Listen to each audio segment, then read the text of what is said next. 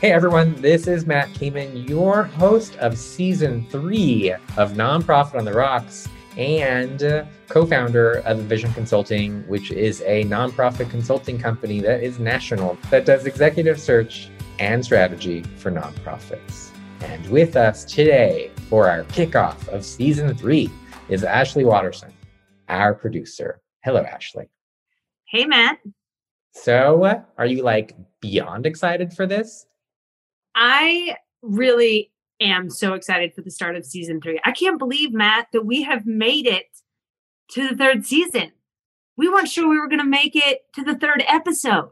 I think people need to know that as the producer of the show, you didn't really have any faith that we were going to get this far. I appreciate that. I appreciate that. Thank you, Ashley. Thank you. Well, I mean, being honest, Matt, I, I had no idea what kind of a host you were going to be. I mean, for all I knew, you could have been an absolute disaster. I knew. I knew. I, it was never a question to me. So did I tell you, Ashley, by the way, how I knew? Did, did we talk about the fact that I, you know, ran a homeless shelter and like I, I just know nonprofit. Did we have that conversation already? I think the real problem was that I didn't read your bio mm-hmm. before we went on this adventure together. So that's kind of on me. I didn't, I didn't, you know, you and I are of the same school of thought, Matt. We've talked about this. We don't do research. It's no. not a thing. No. No, we don't. Ooh, there was one more thing I forgot to mention. This is the problem with being such a terrible uh, student and not remembering things. There's something else I need to share. I love Halloween, as I think you know. And this podcast comes out in October, which is close to Halloween. And I want everybody to know that if you are so inclined, I now have Instagram for my house. I have actually entered a competition for my house to be the scariest house where I live. So the handle is La Creepy Casa. All one word. L A Creepy Casa. I love the name La Creepy Casa. It's, you know, La Casa, obviously the house in Spanish, but then also it's your house is in L A. So La Casa, Los Angeles house. It's mm-hmm. it's very, very clever. Mm-hmm. And, and my house is covered in spiders and they creep. Let me turn the tables on you, Matt, as the interviewer. I'm now going to interview you because I think the people want to know. Like, I know they can look at your house on Instagram, but we need a little teaser. Do you guys do sound effects? Like, how how big? I mean, you're expecting to win some sort of competition. Are we talking like strobe lights? Are there like moving things on your lawn that you can operate by your like pressing buttons on your phone? Like, it is all the above. We got fog machines and we got lights and we got movement and we've got sound and we've got music. We've got it all. It is. It is some good times. And where I live in L A, we've got like four thousand kids that come by for trick-or-treating. Okay, two more questions, both of which are very important. One, will children likely cry God, when I visiting so. your house? I hope so. That's my goal. The litmus test for me is, will a child cry? Yes? All right, this is good. That's a little bit like buyer beware, everyone. If you're going to Matt's house um, to trick-or-treat and you have young children, like just be aware. Like they will probably cry yes. and they may have nightmares for the better part of the next few months. So just yes. like th- that doesn't mean don't go, it just means like be aware, right? Yes. yes. Um, two, do you have a nemesis in your neighborhood who is giving you and Phil a real run for your money in this competition? We do. And if you're listening, you know who you are. And I'm just going to say it, Ashley, our house is better. And all nonprofit podcast listeners are now going to go to your Instagram, La Creepy Casa, and they're going to say as much yes. in the comments. Yes. Thank you. So before we introduce Afam, uh, anything else we want folks to know before we take it away? As always, Matt, I want everyone to know that we would love for them to subscribe to our show and to like us on social media platforms, Instagram and Facebook. To find you at Twitter at the Nonprofit Guy. Um, we would love for people to write reviews for us at Apple Podcasts because we are always trying to stay above the fold, Matt, in the Nonprofit Podcast search criteria of Apple Podcasts. Don't forget, you can find more information about our show at our website, www.envision nonprofit dot com slash podcast.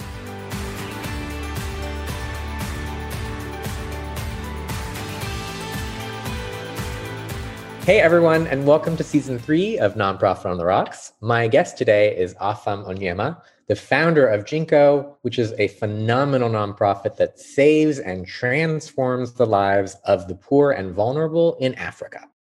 Hello, Afam. How are you today? Doing well, Matt. How are you doing?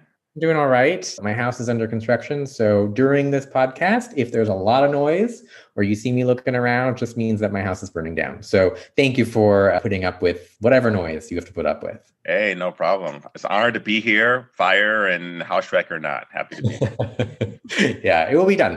You know, it's it's really interesting. I have a lot of friends in the construction business, and the price of wood went up from like seventeen bucks to a hundred bucks. How do you do any construction with that? Like, it's it's crazy. And you imagine that there are going to be marauding people just going through lumber yards, and right? just taking it and selling it on streets. Right? No, it's crazy. Anyway, um, as you know, this is a happy hour show, and it is four twenty-two. So I want everybody to know that both Afam and I are drinking early. What are you drinking today? I have a nice hard cider here. Nice. All right. Hard cider guy, for better or worse.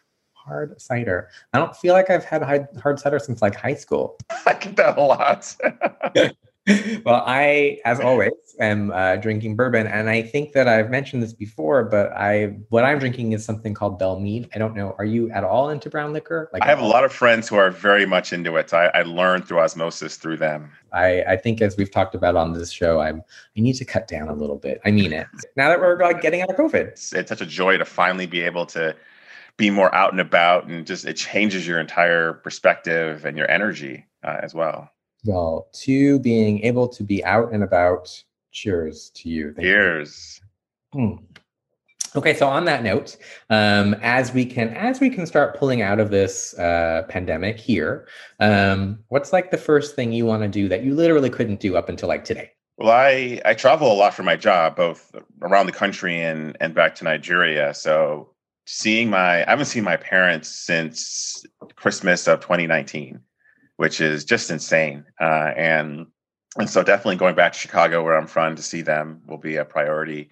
And then we, if all things go well, as you mentioned, here things are are are, are getting better. Uh, and things in Nigeria, where we do our work, are also not that bad, but the wrong variant gets there and who knows. And so I'm just hoping and praying that things remain calm there, because we want to do our next surgical mission In, in November of this year. Again, we haven't done one since November of twenty nineteen. So to be back in Nigeria and see our patients and our scholarship girls and, and my family, I'm just really excited about that. And just to, to travel, as much as I like being here in L A, I am just raring to get out of here. Would you please tell our listeners what it is that Jinko does? Sure.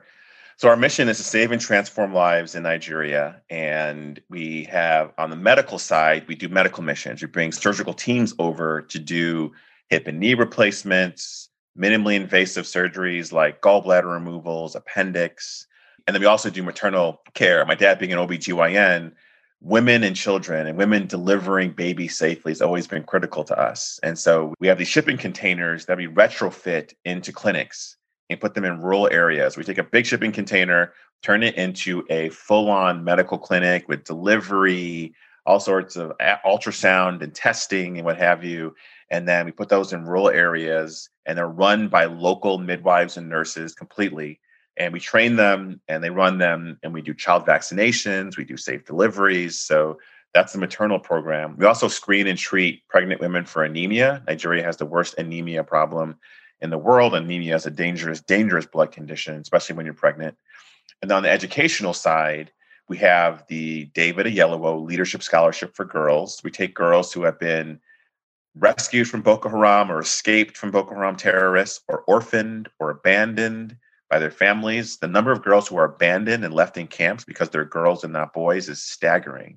So we take these girls, and we have five partner schools and put them in school and pay for room and board, tuition, where their surrogate parents become, you know, we do P T A meetings and what have you. We, we, we really dig into these girls' lives and make sure that they feel surrounded with, with safety and comfort and education. Uh, and then we also, the schools that we work with, we provide um, equipment that helps the entire school. So anything from power generators to laptops.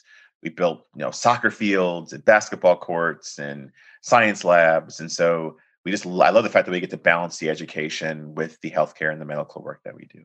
I, and I, I think I told you this before, and only one other person on this show have I geeked out over, but I fully geeked out over you ahead of time. So like, I'm a little bit nervous inter- interviewing you because like everything you've done and everything that we're going to talk about is insane to me. So you got Oprah, Oprah to donate. Again, that's not like your biggest accomplishment. I understand that. But, uh, you got Oprah to give you money. Like that's huge. Yeah, no, it's nuts. I was born and raised in Chicago. And of course, when you start a charity, the first thing anyone says in the world, but especially in Chicago, is, oh, you should Oprah to donate. And so, of course, every, you try and you find different ways to do it.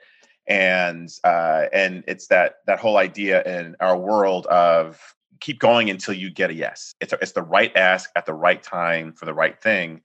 And so we actually got to her a few times before that uh, through intermediaries, and it just wasn't the right thing. She we asked her for support for some of our medical work, our scholar, our, our medical missions, and she just doesn't do a lot of that type of work.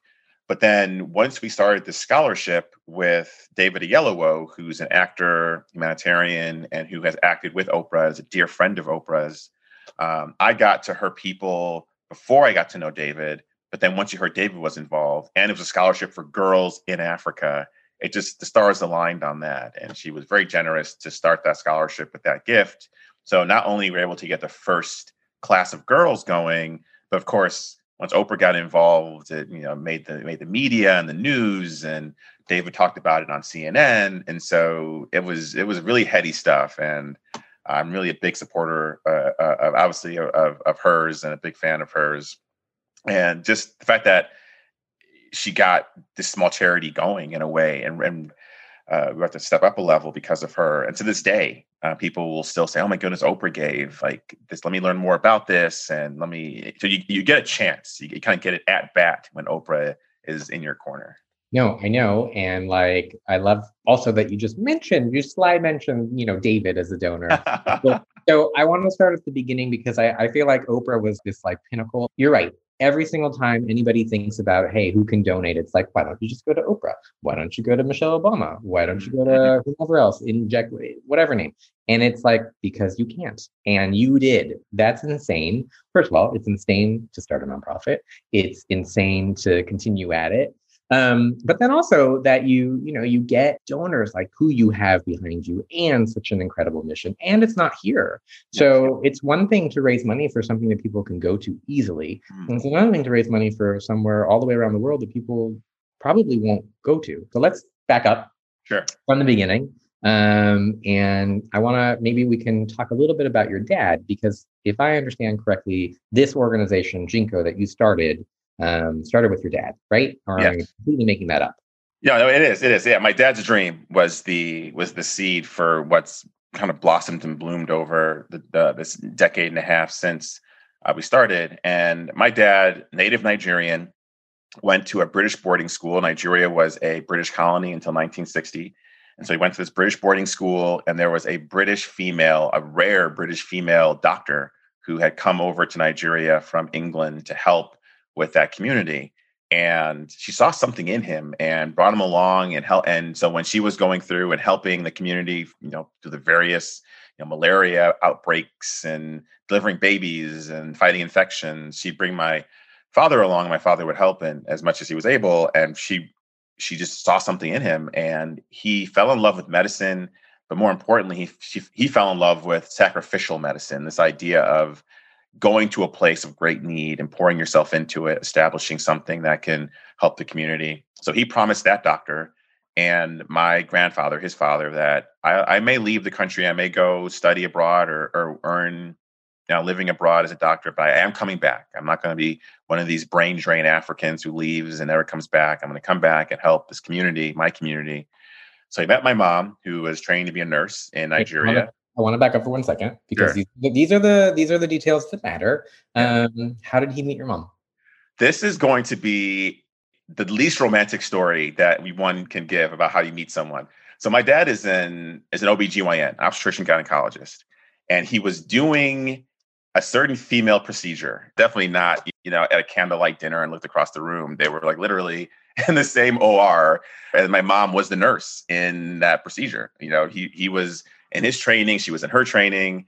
He asked for a scalpel so he could cut something. She handed the scalpel, and bam, that was that was it. I, first of all, I've never heard uh, somebody meeting over a scalpel, so I like it. Yes, but but I actually don't think that it's the least romantic. That's actually kind of that's actually kind of cool, right? Like it is. It is cool. Can I? I'm gonna just tell you one story about my dad that I find hilarious, and he listens to this. He was doing surgery once with a wedding ring, and finished the surgery and didn't have the wedding ring. Ooh. So. Story about a doctor. Who knows? Somebody may have a wedding ring just floating around their body. But I, uh, I, I feel like that's a Marvel superhero movie in the making. Like that, whoever has that ring in them, something's going to happen. They're going to fight crime and make uh, a billion dollars at the box office at some point. I, I, I think you know. It's like, did you did you ever watch Seinfeld? Yes. So it's like the what was the, the oh name? Junior Mintz. Yes. Yes. I wonder if we have any young listeners, if they're going to have any idea. What Seinfeld? Yeah, is. They're like Seinfeld. What is? Huh? What? All right, so so we'll go back. I could bring it back. I can bring it back. All right. It. That's what makes me a good podcast uh, interviewer. Okay, so your dad met your mom over a scalpel in an operating room. I love that story. Yeah, and, and then take it from there. Yeah. So then they, my dad, matched with a hospital for his residency in Chicago, which is crazy because he moved to Chicago not knowing Chicago is blisteringly cold. Like. eleven and a half months out of the year. And, and so he moves out there with my mom. And then I'm the second of four kids. So we were all born here in Chicago. And my dad's plan, my mom's plan was originally, let's just get here, learn modern medicine, settle in, save some money. And then four, five, six years from now, move back to Nigeria, build our own facility, our own hospital, do our own work. But then they realized, gosh, these kids have amazing opportunities to go to great schools, have great lives. Nigeria is going through hell, um, still is going through hell in a lot of ways. And would it be fair to pull these kids from this opportunity? And I decided it's not, it wouldn't be fair. And so we, we moved to the south suburbs of Chicago. And my dad always told us about this doctor that really inspired him, about our, our aunts and uncles and cousins who are suffering greatly in Nigeria. And, you know, one day he's going to do something about it. And hopefully we'll be a part of that. And I wish I could say, like, I was on his knees saying, Daddy, I'm going to help you save lives. But mostly I was like, Daddy, buy me more Nintendo games. I just, I just could care less. Do you think that you as a child, as you were growing up, should have really understood that? Or was it better for you to like, actually like have a childhood where you didn't have to think about that, where you didn't really have to understand that? And then as you got older, you know, that made more sense to you, right? But like, as you were growing up, you should have been asking for Nintendo. You should have been doing yeah. that. Like, so what do you, what do you think?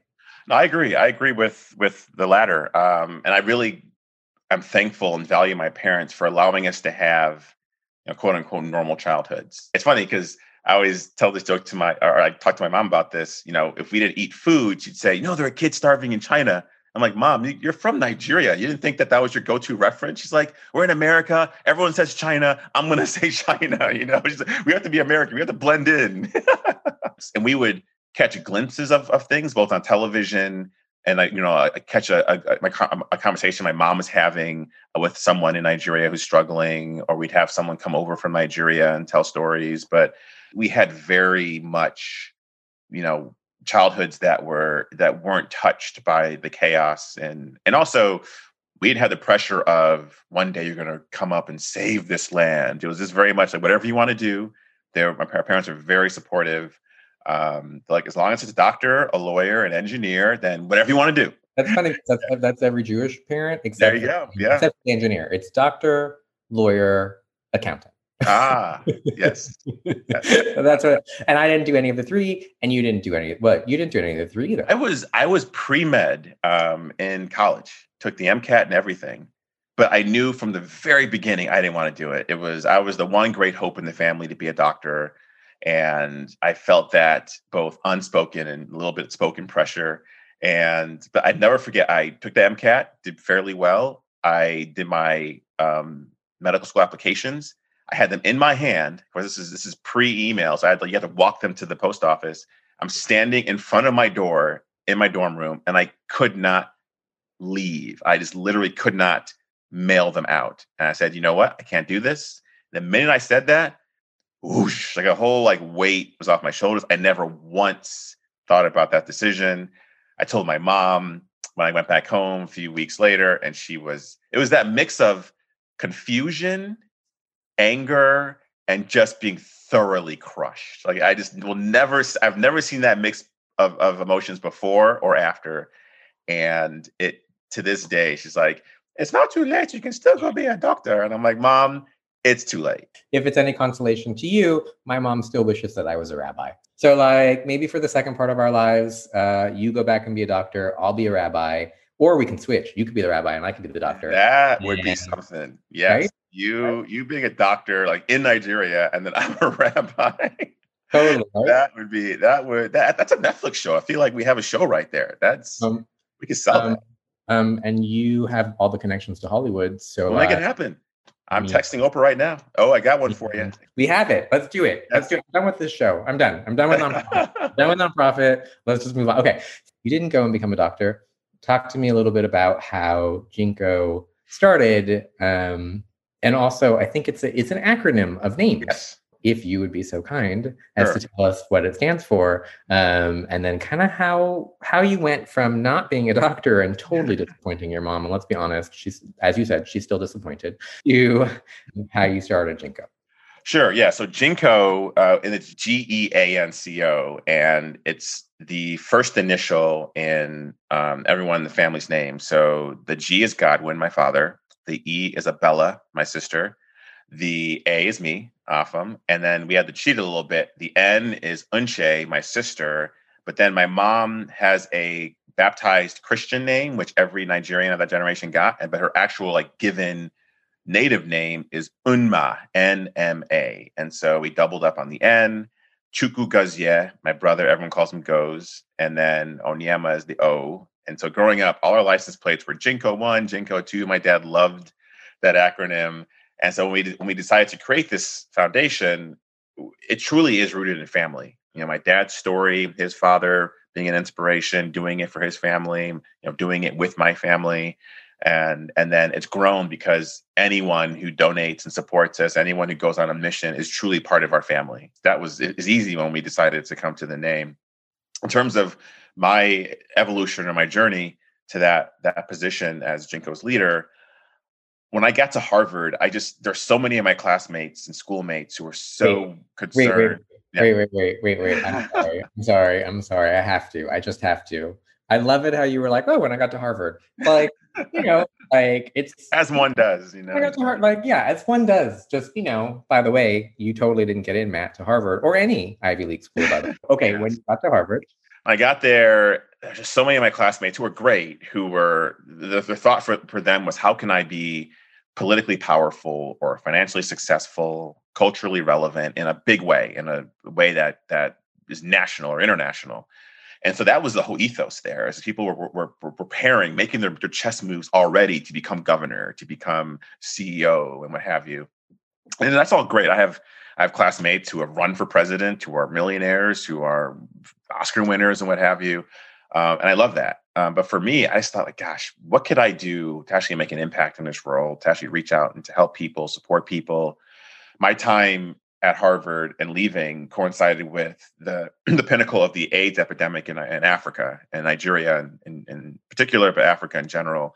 And so there was, there was this great stirring when, uh, when I graduated. Bono was our class day speaker, and he spoke about his work in terms of lowering the debt for African countries, providing more money for AIDS and for, for fighting disease. And I'll never forget, he said that, you know, when I was a kid growing up in Ireland, the Americans put a man on the moon. And I thought, gosh, there's nothing that America can't do. And is that still true? And if anyone can make it true again, you can, people at this school. And I'll never forget that, because I actually wasn't a big YouTube fan. I obviously knew of them, but like, gosh, this guy is just speaking truth. Like, he's just hitting me. Like, he's like, you know, forget the five thousand people in this, in this uh, space. It's just like me and him talking. And so after that, I thought more and more about what I can do along those lines, and talked to my dad and said, okay, like I, you told me about this doctor, this dream, just tell me more about what you want to do. And I just want to learn about it. I'm not committing to anything. I just want to learn about it. And so he told me, and I got more interested and more involved. And I thought, okay, well, when I make it, quote unquote, make it, I'll make sure that I support this. It's my main charity. I'll, you know, I'll raise money. All my rich friends will get together and help you. I end up working uh, for two years doing corporate public relations for a firm in Chicago, then w- went and did a little bit of in-house work for a law firm in Chicago before then going to Stanford Law School. And um, it was... Um, but again, but again, okay, I went to Harvard because any idiot can go to Harvard. Yeah. And then, oh yeah, I just happened to go to Stanford for law. Um, I need you to back up for one second. We need to back up for one second. Yeah. All right. You didn't become a doctor. You disappointed your mom. And then all of a sudden you were like, cool, I'm going to like be a lawyer. How did this happen? Well, you know, as uh, it's really, again, for a Nigerian mother, African mother, it was really doctor, lawyer, engineer, forever disappointment. And so I thought, you know, doctor, not happening, too many sick people, too many issues with that. A lawyer, you know, I can, I like arguing or debating, I should say. I like, I like pontificating. I liked, I liked how versatile the law degree was. Um, to be serious, I loved how versatile the degree was and how, you know, C E Os and you have presidents and politicians and, and entrepreneurs who have law degrees. Um, and so I, and I wanted to get another degree. I wanted to advance my education in some way. And I really loved the environment at Stanford. To be honest, I don't think I'd be doing this work if I wasn't at that law school in that, on that campus, because there's such a, there's such an air of possibility. Like people have a, have an idea and it becomes Google, you know, people are like, oh, I want to do this. And the next thing you know, everyone has it on their phone. Um, and that kind of just, you just felt it in the air. I got there and almost immediately started juggling my law work with helping my dad and learn. And so I would, I'd be at property class. Then I go to the medical school to learn about malaria. I would, you know, talk about, you know, constitutionality of whatever law. And then I'm thinking, okay, how does one build an organization? And so I just love that being in that environment. Um, but after my third year of law school, I had to choose. And it was between taking one of these multiple law firm offers or really seeing this idea through. And when I was in law school, I couldn't go because obviously I was a student, but I helped organize a team of doctors to go over to Nigeria to do hip and knee replacements. There were a group of doctors from Chicago. They did over thirty uh, procedures. And I saw the pictures, heard the stories, and I realized, gosh, those people who were in agony had no other options. It wasn't like, oh, well, you know, these doctors are coming tomorrow, but then Bill Clinton's bringing doctors the next month. Like we were the only hope for them and their lives were changed forever. And I could be a part of that. Like I could wake up and have that be my thing. And it just inspired me and thoroughly terrified me, that idea of really making that commitment. And I thought that's a pretty good place to be in life, to be both thoroughly inspired and completely terrified about what you do. And I just said, you know what, taking the leap. A lot of my friends said, oh, you know, work for a few years, make some money. I'm like, if I start working for two years, two years will become twenty. I just, I know myself. And I want to start this now. I want to struggle through the growing pains now. I want to get to get started. Because if I start now, that I have that much more time to help more people and be a part of growing something. What is so important about what you said is the terrified part. And I love everything about that word and, and thinking about work, because, you know, for those people who are thinking about starting a nonprofit, I mean, you make it make it sound easy, and it's not. Starting a nonprofit is so much work. First of all, figuring out what the mission is, and forget all of that, figuring out the paperwork. I mean, that's nuts, you know, yes. Stuff, and it costs money. You don't, like, you don't make money. You're actually paying money to start a nonprofit. You don't make any money for a long time. Absolutely. And even then, even then. So uh, two thousand seven, you're in L A. Mm-hmm. By the way, two thousand eight and two thousand nine, not so great for the economy. The worst time to start a charity. It, it was like, oh yeah, I'm going to do this. And all of a sudden the world ends and you're trying to raise money for a charity doing work in Nigeria. Like there's this, you couldn't line up things against you more. And to be honest, and, and Matt, you're, you're, you're just so right. People think, oh, I started a charity and it was wonderful. And just everyone just came rallied and it was perfect. The, the, those first two or three years were the worst of my life. They were just brutal. You get up in the morning, okay, start saving lives. Like there's no, there's no to-do list. No one's telling me to anything to do. I have no idea if what I did that day was any good. No one's evaluating you. There's no objective standards. I'm, I'm coming out of law school where the last thing they tell you is how to raise money and how to fundraise and what have you. It was, so I didn't have the technical training. I had so much to learn. I had so much to experience. I had to do a ton of outreach, heard a ton of no's, And meanwhile, my friends are all establishing themselves and they're buying their B M Ws and they're buying their really nice apartments. And I felt really disconnected from everything. It was a really, really challenging time. And I had to struggle a lot just to enforce some routine in my life, to make, to establish some small steps of success. Okay, today you're going to learn about malaria. That's, that's your only goal today. Just find out how bad it is in Nigeria. What are solutions? Tomorrow, you're going to learn about how to raise money in terms of individuals, how you get meetings, how you talk to them about this stuff. Next week, you're going to work on board recruitment. Like I just tried to, I had to just break my life down into literally hour by hour, day by day, um, and, until things started to break my way. And again, I'm really blessed. And I understand the position of privilege I was coming from in terms of when I first decided and announced to my, my Stanford Law class that I was doing Jinko, They, my classmates threw a fundraiser for us in Palo Alto and raised money that way before I graduated. One of my professors, you know, made a bunch of money in the tech boom of the two thousands and said, okay, well, this is crazy, but I like you. I believe in you. I will basically underwrite your life for a year and a half. Go raise money for the charity, but here's money to actually put food in your mouth and clothes on your back and pay your rent. And Another another friend whose stepdad is a billionaire, and so they came on board. And just again, I understand like that. Not everyone has that. No one, everyone can can say, "Hey, fellow Harvard guy who now runs a multi-trillion-dollar organization," and what have you. And I I sent out thousands of letters to alums all over the world asking for help. And to this day, gosh, over over fifteen years later, some of those people who responded are some of my best friends, you know, and our our most loyal donors. So.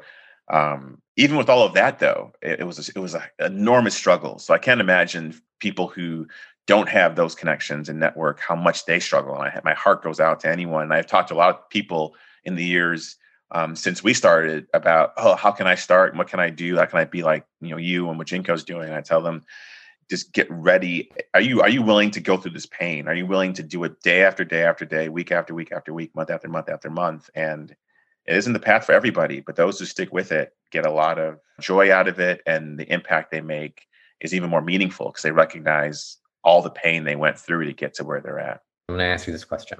Would you rather be lucky or skillful? Ooh, I would rather be skillful because I think there is a time limit to luck. You know, you can, you can be lucky with an Oprah, but Oprah gives you one donation. You need that money again the year after, the year after the next, after the next. Being skillful, you put yourself in position to maximize what you get and to expand your network and relationships. And I just feel like that is such an invaluable thing. Um, and then that brings its own luck because you know where to put yourself, where to position yourself, how to position yourself. Okay, luck is great, but I think skill puts you in position where you luck can come along. If it doesn't, you'll still earn it the hard way. Okay. I like that. You needed that skill, but you really were lucky to have those relationships to be able to then, you know, move forward. Can you describe a moment when you were like, you know what? I can't do this. I really gave it a shot. I remember, and it's, gosh, I had the, the visual so powerful to me. I was in my bed leaning on the wall because I had T-Mobile at the time, and T-Mobile had like three places in my apartment where I actually got reception. I'm curled up in my bed with a talking to one of my friends from law school. And I'm just like, I don't know if I can do this. I, I just don't know if I can do this. It was never, I won't do this or I'm going to stop doing this. It was more just, am I doing this right? Like, what am I doing? And never a matter of give, abandoning it, just a matter of like, what am I doing? If it makes sense, there was frustration and maybe some desperation inside of the work, but I never thought of leaving the work. Like, it was like, ah, oh, this is, okay, man, today kick my butt, but there's tomorrow, you know, and I kind of got up and got through it. And also just once I really understood that, yeah, I think one of the challenges of going to a place like Harvard or Stanford, you expect success. Like you've been successful most of your time, you go there and you just realize, oh yeah, like I'll just, I'll become this, I'll become that, I'll, I'll run this company or this country or what have you. And then when you're really hit with disappointment, when things don't work out the way you want them to, like, how do I make this happen? And it was just grinding it out. I wish I could say it was because I'm brilliant or I had some special skill, but I think anyone who knows me will know, will say that I'm consistent, that I, I just, I will do what I need to do, and I'll do it day after day, whether it's exercise, whether it's a friendship. I don't know how to not be consistent. So for this work, it was just, okay, send another e- send another email to this donor, or say, send another letter. Okay, like read more about this, like try to get this board member on back on board. And just, so it was like Jinko was built through these just moments of pushing through, pushing through, and then you get a break here. And then you use that break as a springboard and as a breath of fresh air to get you to the next break. The next thing you know, you look back and go, actually, the comp like that, the medical mission that we did, actually, you know, there are twenty-six people who have new hips and knees, and it was helter skelter getting there, but we got there. And now what's next? And what's next? And so um, I still have that mindset of like, hey, what's next? What's next? What, th- what can I do to strengthen this relationship? What can I do to learn more about this? What can I do to share Jinko more? What can I do to be a better leader? And so it's just that, cons- yeah, I just consistency. I think that th- we're so, we live in a world where consistency just is not valued. We're just, and to me, it's the key to to so much success is is being consistent and pushing through pain and pushing through disappointment and sticking with something. I think people value that. I know our donors value that, and people who support us value that. And I value it in other people as well. So if somebody has started a nonprofit and is just at that point where like, it's not connecting, haven't gotten that donation they need, you know, they've, they've put in their last dollar, they have no money in their bank account, they can't pay rent, but they really believe in the cause and they know that it is needed, right? What do you say to that person to just keep going and not give up? Or maybe they should. That's a really great question and a really challenging one, because you do want to balance. You don't want to say, you just keep at it no matter what. And next thing you know, they they lose their home or their kid can't go to school or what have you. So it's really, do they have the passion? And is there a plausible way forward? And it's really sitting down with them and saying, and also asking them what your goal, what, what's their goal? If their goal is to cure cancer and they start their own cancer organization, well, can you work for American Cancer Society? Can you do walk and runs? Can you find some way to advance that goal that doesn't involve you creating your own thing? Uh, if it's something that they truly feel, I need to do this, is it, well, can you scale it back? Can you take it by chunks? Can you work part-time and then do it part-time? Like, I feel like there's, it's really figuring out in the end, like, what is your why? What is like, what do you, what's the ultimate goal of what you're trying to do? And that can, that can also, it can expose some people, because their goal is, well, I got to do it because I want to be the John Smith Foundation and I want to be the one out there talking about it. I'm like, well, then this is about you. Like, this is just a vanity thing, in which, in which case, whether it fails or succeeds is almost immaterial, because it's just about you and your, and your ego. Um, and I've had those, I've had that conversation with people like, well, I really want to, you know, help this cancer thing or help this um, environmental thing. And I say, well, why don't you work with X organization? Yeah, but then I'm just another guy working for them, or then I'm just someone else. And I really want it to be my thing. Do they have that fortitude? Can they make it through? Can they make it through the painful periods and remain hopeful and not get bitter, but also recognize, gosh, this is not working out. And can I, can I pivot? And can I adjust? And I think those questions have to be asked in each case. What I'm hearing from you, which is really interesting, is that when you talk about ego and you talk about yourself, the way that you've sort of talked about, oh, I went to Harvard or Stanford, whatever, and I started this company and all this great stuff, you haven't really talked about you. And so it isn't about your ego. And and I'm I'm always impressed. So I work in nonprofit. I do recruiting. I do strategy for tons of clients. We serve one hundred and something clients a year all over the country. And I don't think people realize just how much ego there is. I don't think people realize, as they're donating money, and you should continue to, that there is so much ego in nonprofit, but I don't hear that from you. And so how are you able to take yourself out of the equation? Like, how are you, you know, and I, and I think that that's really important for a nonprofit to always think about the mission and always think about what we're trying to do, right? But somehow people get in the way of themselves. How are you able to keep yourself out? A couple of reasons for that. I think one is because if I woke up one day and said, I'm going to save the world and this is the way I'm going to do it, then that is just a naturally egotistical thing. And you lead with that, because this story, Jinko's story, begins with my father back in the sixties and fifties and his inspiration. And even though I came on board and put flesh on it and made an actual organization and decided to run it full time, in the end, I'm almost like borrowing this dream. Like I'm almost, so there's a humility there of saying like, wow, I'm in service to my father and my family and my community in that way. Um, and then also, I think it's funny, I think we de-emphasize traits that we deplore in others. Ego and and more specifically, transactional relationships. How can I, what can I extract from you? I think we're just in the extraction industry where people are just, you meet someone and you say, what can I extract from this person? Whether it be money, whether it be, you know, something physical in a relationship, whether it be a, a recommendation or a reference. And the other person's thinking the exact same thing. It sounds hokey, but like my life's mantra is really, how can I serve? And that I lead with that. I don't even think about it anymore. I just, I live it. I'll fail. I'll think about that failure and I'll just resolve to try again. And so um, I think that resonates with, with people, certainly with donors.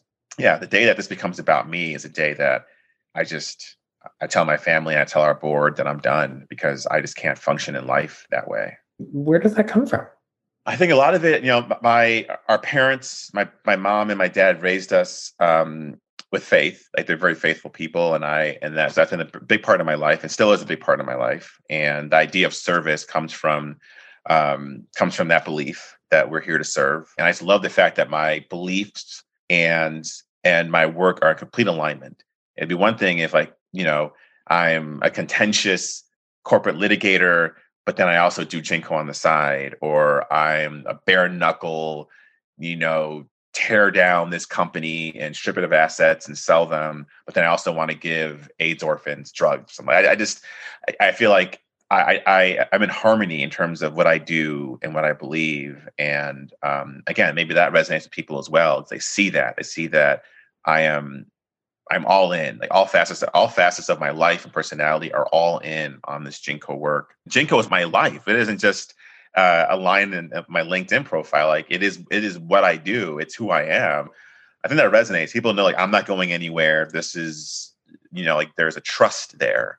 Um, and the fact that I could have done a million different things. Uh, I remember, I remember telling um, one of our donors who was a corporate guy, I'm like, listen, I could be in the office next to you. You know, this is like, I, I could very well be in office next to you. I'm, I've made the choice to do this. And so I truly do believe in it. And I want you to be a part of it with me. And that, again, I think that resonates with people on a, on a deep level. Uh-oh, I hear that music again. I think it's time for Matt'splain. Ashley, tee me up. All right, Matt, this question comes from Jennifer. Matt, my coworkers and I are feeling so burnt out. Got any ideas for how we can get motivated again? P S. We work at a homeless shelter. Your favorite. Did I mention, Ashley, that I used to work at a homeless shelter? Did I talk about that before? I, I've never heard that before. I'd love to hear about that sometime. You'll I'm have sure to talk about it on the show. So I think we're all really burnt out. I think everybody's in this place right now where it's weird, where we're like hybriding, or we're sort of going back to work, or we're dealing with traffic again, and we're all just really tired. And I think that the easiest way to get back, especially in the nonprofit space, is to go volunteer. Go volunteer somewhere where you want to maybe give out food at a soup kitchen, or you want to fill backpacks for kids going back to school, whatever it is, just to feel connected again to why we do nonprofit in the first place. Because we do this to give back to the community. And I think we all sort of lost that because we haven't seen people for the last year and a half. That, I think, should help you. I'm going to add to that, Jennifer, that you could go to a spa as well, but definitely agreeing that the volunteering is one hundred percent the way to get motivated again. Thanks, Matt. And now back to our episode with Afam Onyema of Jinko. So uh, you have a ton of celebrity donors and you have a ton of celebrity support. How has that helped you? Well, I always think of the metaphor of the dog chasing the car and gets it, and then now what? You know, and and the idea of people, oh, if I can only get to George Clooney, if I can only get to Oprah, I'm like, all right, well, if Oprah sits down with you and says, how can I help? What's your answer? Besides give money, because even the most generous celebrity can only give so much, and that seems so limiting. So I think what we've been successful at, what I'm what I'm proud of, is having answers to those questions that are more creative. And so by far, our most successful fundraising has come through offering experiences with celebrities. And so instead of saying, hey, would you want to go to this premiere? And then if you donate or bid a dollar more than me, you get tickets and you're going to see the Avengers or you're going to see whatever movie.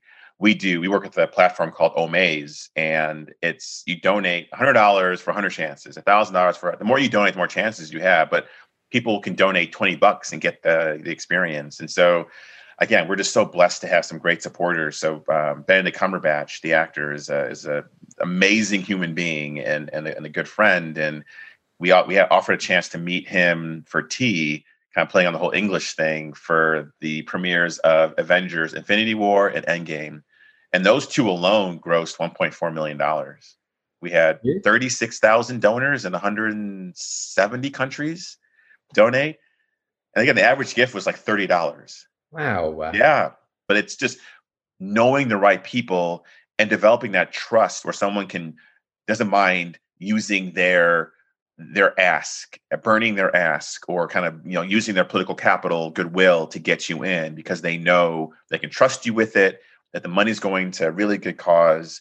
So I'm constantly asking for stuff like that, for set visits, for premieres, for meet and greets, for access to this. And I'm people know I'm not, I do it very respectfully, but I'm not shy about asking. They can tell me no, but it's all about, and but I also know when to ask. I'm not going to meet someone and then five minutes later say, yeah, well, I know you know Brad Pitt, so can you call him for me? Again, I hate transactional relationships. So build a true relationship where the person says, listen, I remember I've had people say, like, use me. Like, how can I, like, like, don't be afraid. Like, ask me. I want, I want to be engaged. I'm leaning in. Like, okay, you're leaning in. Bam, bam, bam. Here's a list of things that we can do together. And again, as long as it's directly connected for me to the cause, you know, I don't have a burning desire to be on a movie set just so I can like say I'm on a movie set. Like, it's just, I'm on that movie set so that we can raise more money, so more girls can have education and be freed from terrorism, from hopelessness, so more women can deliver babies safely. And everything flows to that. And I think the the stars respect that. And the donors respect that, and that keeps that keeps them in our constellation. It keeps them involved and engaged.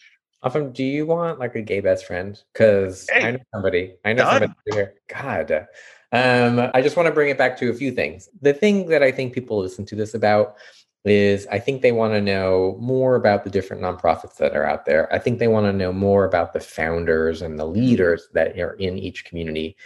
And I also think that they want to know how to, how to do it, right? Like, I hope that people listen to this show to find out how to be an executive director, to find out how to, you know, how they, why they should be one, for example, um, how they can start a nonprofit like you, like how they can be successful. It's not, I agree with you. You don't have to know all of Hollywood to be successful, but when you're at that point where you meet somebody, you better know why they should give. You better know how you can use them, right? Like, you have to know where you want that organization to be, how you're going to get there, and really what you need to get there.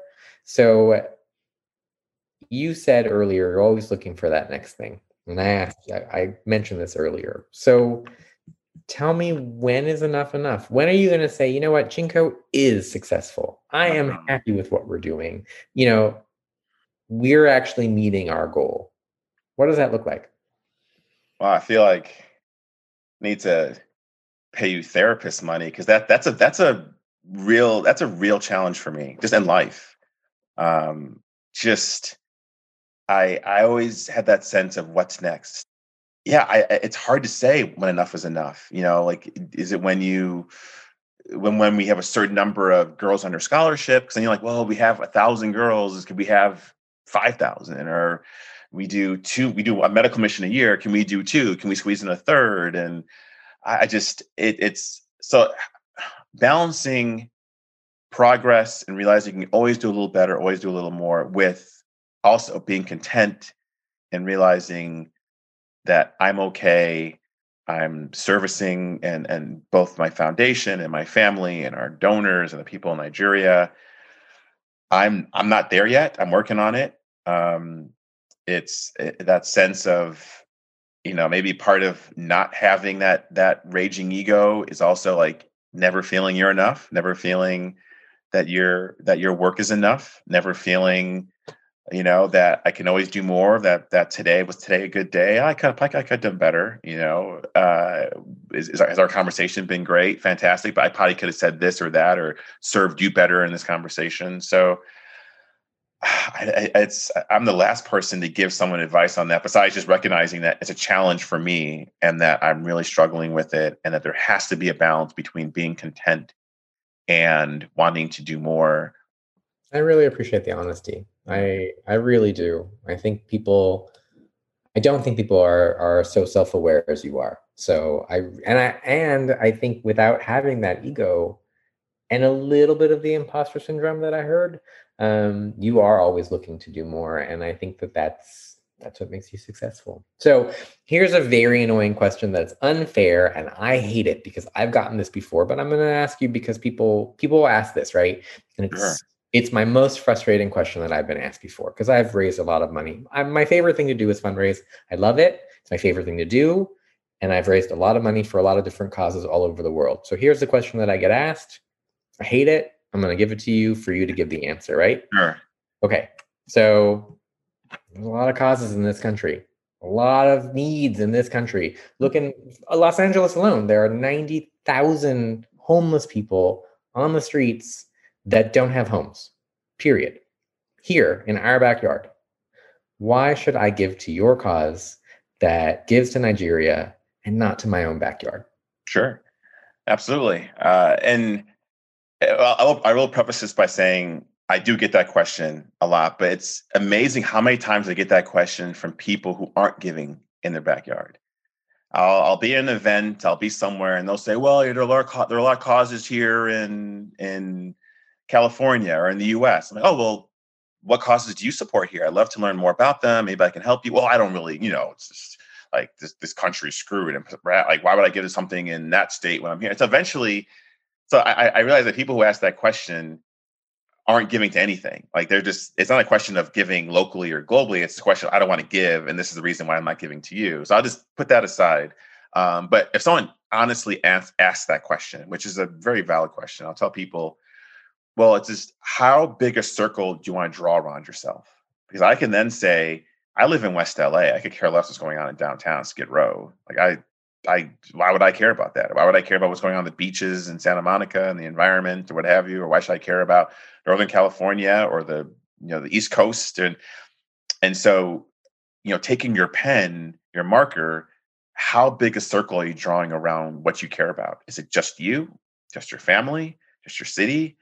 And there are people in this world who have a very big marker, and, and Nigeria is in that circle, and they can look at it and say, the fact that girls can be abused and abandoned and not in school, Nigeria has the largest number of girls out of school in the entire world, um, almost a, a eleven million girls out of school. So there is a, there is a, a, a floor for the floor for people here in the U S could be the highest ceiling in Nigeria. Like that people aren't getting pulled off the streets and thrown into child gangs. They aren't being pulled off the streets and married off at twelve. They're not being burned alive. They're not being kidnapped. And so there's, there is a, a level of trauma that is unimaginable here. And so we meet that trauma. If you have a sharp, sharp pain in your hip, for instance, you can go to a free clinic, you can go get a free surgery. There are programs, there are facilities here in the U S. The idea that someone would go fifty years with the type of injuries that we see in Nigeria would almost be criminal here. Like there, there are, there are again, floor to ceiling as the biggest difference. So I tell people, listen, if you want to truly meet people in desperation and help them, grab them and help them go to another level, help them have a, a quality of life that is that is human dignity, then we'd love to work with you. But I understand that people say it's too far and it's too foreign. I understand that. But then the question for me is then like, okay, well, tell me where are you drawing your circle? You know, and if you, and also like it, it could be, you really want to focus all your attention on homelessness in L A, like you said.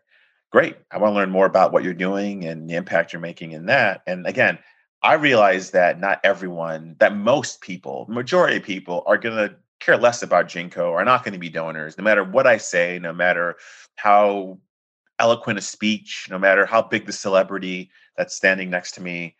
My job is just to find those who are interested and build into them and collect them, build a community, and justify their support, justify their faith every single day of my life, every single moment of my life. So um, it's a very quick conversation for me, for someone who asked that question, because I'm not trying to convince anyone to, to give. My, my job is to find people who are inclined, that are leaning in a bit, and then show them why they're worthy to lean, why it's why it's good for them to lean in more, why this is a home for them. Ugh. You know, I, I interview a lot of people. God, you're just such a good person. It's so annoying. So I'm curious, if you weren't doing this right now, right? Like, let's just say that there was a hostile takeover and your board they fired you tomorrow. What else would you be doing? Well, I would say professionally, my my goal was to go to law school, become a, a lawyer, corporate lawyer for just a few years, the intersection between sports and business and marketing. I, I love that idea of mixing negotiating and sports, and just, I love that world. Had Jinko not existed, I would, you know, hopefully be well along that path. But I also, I also, I also thought it'd be interesting to just, you know, and then I mean, this is, this is a plea for anyone who's listening, happens to be a billionaire and wants to adopt me, and just spend their money, basically. Like, not worry about fundraising, just like have someone say, you will, I will give you five hundred million dollars a year to spend.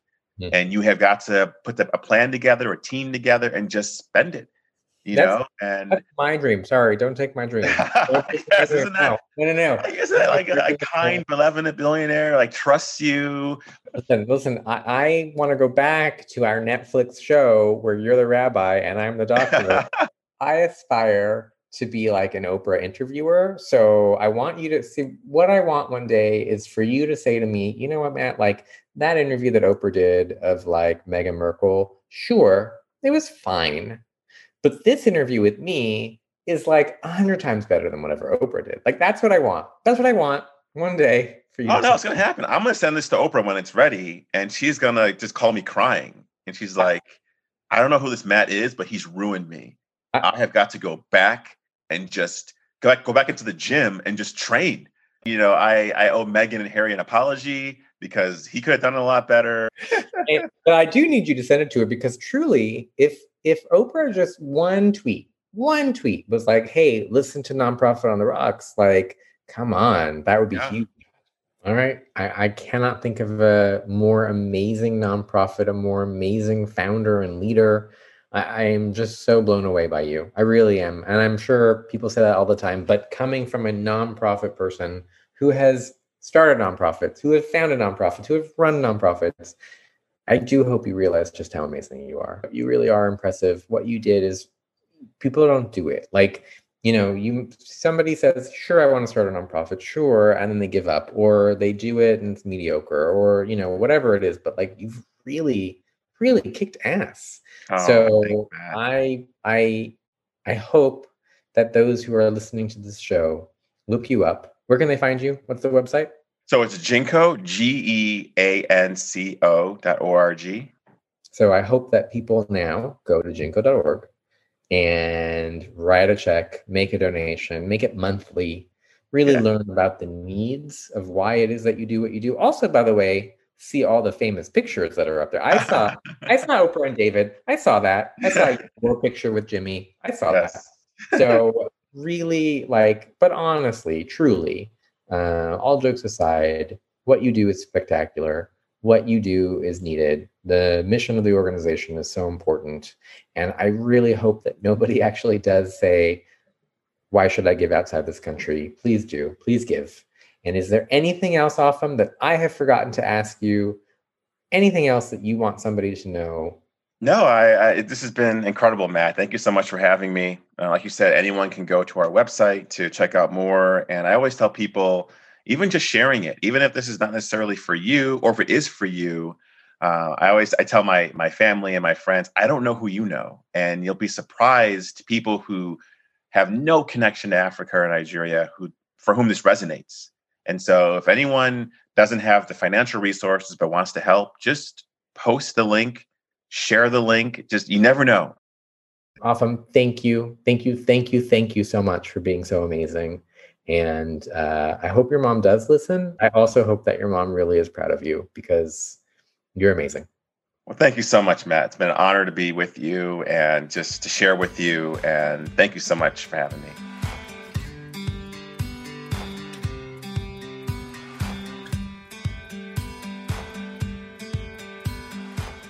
Hey, Ashley. Hey, Matt. So uh, what'd you think? Again, could not have chosen a better interview to kick off season three. Afam and Jinko are incredible. And Oprah. And Oprah. Oprah is incredible. Yes. Let's not forget about Oprah, because as we talked about, I'm going to hashtag Oprah all day long. And if that doesn't get us more listeners, I'm going to be so disappointed. And nobody likes a disappointed Matt. Matt, did you ever play that game Back to Bacon or Six Degrees of Kevin Bacon? Of course. So for those of you who aren't Matt's and my age, um, Kevin Bacon is an actor who was in a pretty wide array of movies. And you can play a game where virtually every actor can be connected to him through other films in six degrees or less. So Matt, you are now only three degrees from Oprah. Wow. And so I'm I'm just thinking, like, could we play Back to Matt? How many degrees do you think you are from Ariana Grande now? If you are only three degrees from Oprah, and you got to imagine Oprah knows Ariana Grande, so ergo you would only be, what, four degrees from her? I, I just fell on the floor. Oprah adjacent? Is that, I'm Oprah adjacent? I don't. You are. And vis- vis-a-vis Oprah, you're now like four degrees from anyone is anyone. So I, it's pretty, it's pretty impressive. Awesome.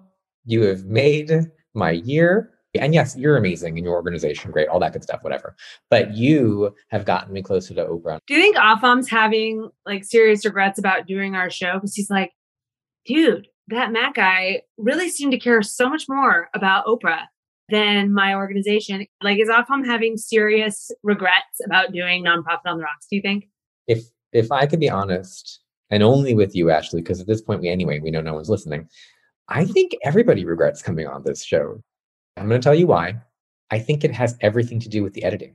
So I think it has everything to do with the producer of the show. I'm not naming any names. And uh, look, I, I told you it's a learning curve. I will stop cutting people off in the middle of thoughts at some point. Like, I'm learning. What do you want from me? Yes, there was the time that I left in the whole argument you had with Philip that was recorded off on the side, and I left it in. I am human. Like, anyone could make these mistakes, Matt. Do I have to keep relitigating and reliving this with you?